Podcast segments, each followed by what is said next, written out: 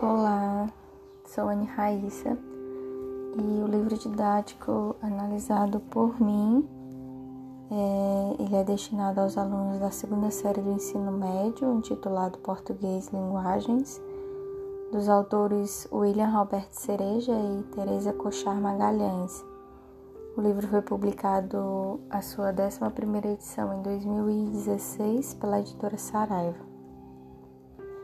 Bem, o conteúdo simbolismo ele está presente na unidade 4 do livro, a partir da página 295, sendo abordado de uma maneira geral, com o título A História Social do Simbolismo.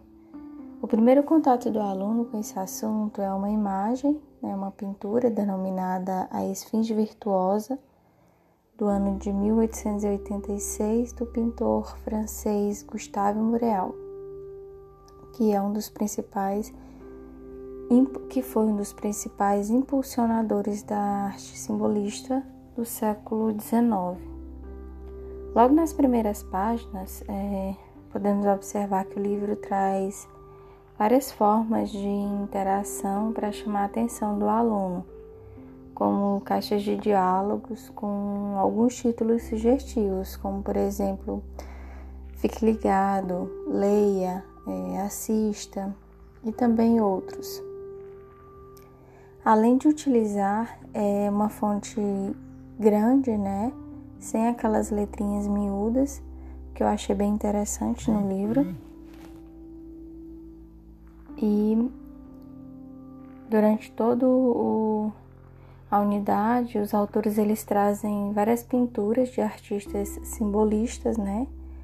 E também vários exercícios relacionados.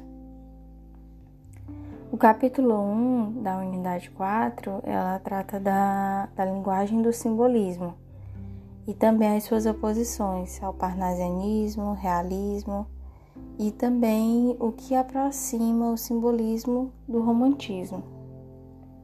Ao longo do capítulo, do capítulo 1, os autores eles sempre relacionam o simbolismo brasileiro com o simbolismo francês. E eles trazem várias poesias simbolistas com imagens relacionadas e também vários exercícios de fixação para o aluno exercitar o que foi aprendido durante é, a leitura daquela poesia.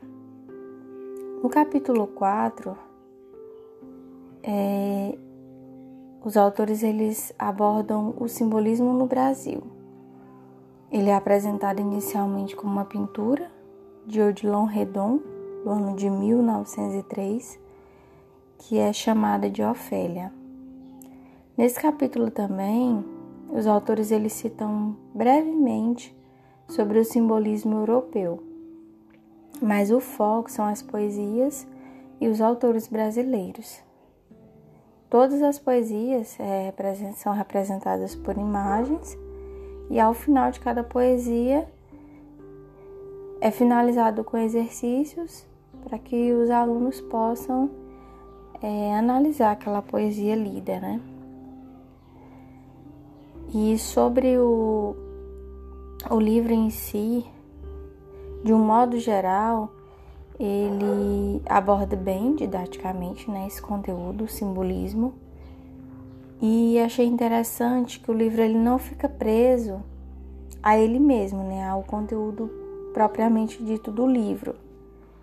Ele sugere várias atividades que indagam os alunos a, a irem atrás, a pesquisarem mais eles indicam filmes, é, outros livros, consultas à internet e também sugerem atividades de interação com a turma, né, com os outros alunos, além de despertar o senso crítico deles.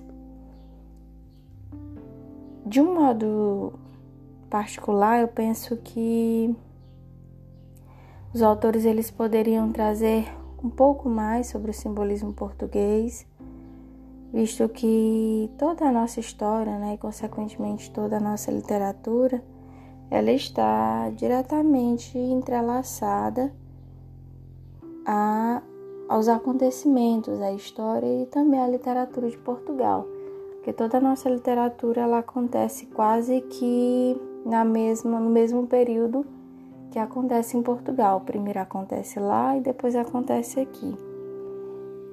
Então penso que poderia só ter abordado um pouco mais e não só apenas o simbolismo brasileiro. É isso, muito obrigada.